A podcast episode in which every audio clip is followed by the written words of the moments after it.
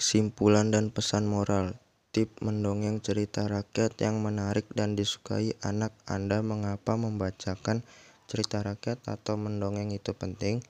Unsur intrinsik dan ekstrinsik dalam cerita rakyat Unsur-unsur intrinsik dalam cerita rakyat 1. Tema 2. Latar atau setting pada cerita rakyat 3. Tokoh 4. Alur 5. Sudut pandang 6. Amanat atau pesan moral 7. Majas atau gaya bahasa Unsur-unsur ekstrinsik dalam cerita rakyat Sumber dan referensi posting terkait Kumpulan cerita rakyat pendek Nusantara paling populer Pada kesempatan kali ini kami memposting kumpulan cerita rakyat Nusantara paling populer atau folklore untuk seluruh anak Indonesia 1. Cerita Rakyat Lutung Kasarung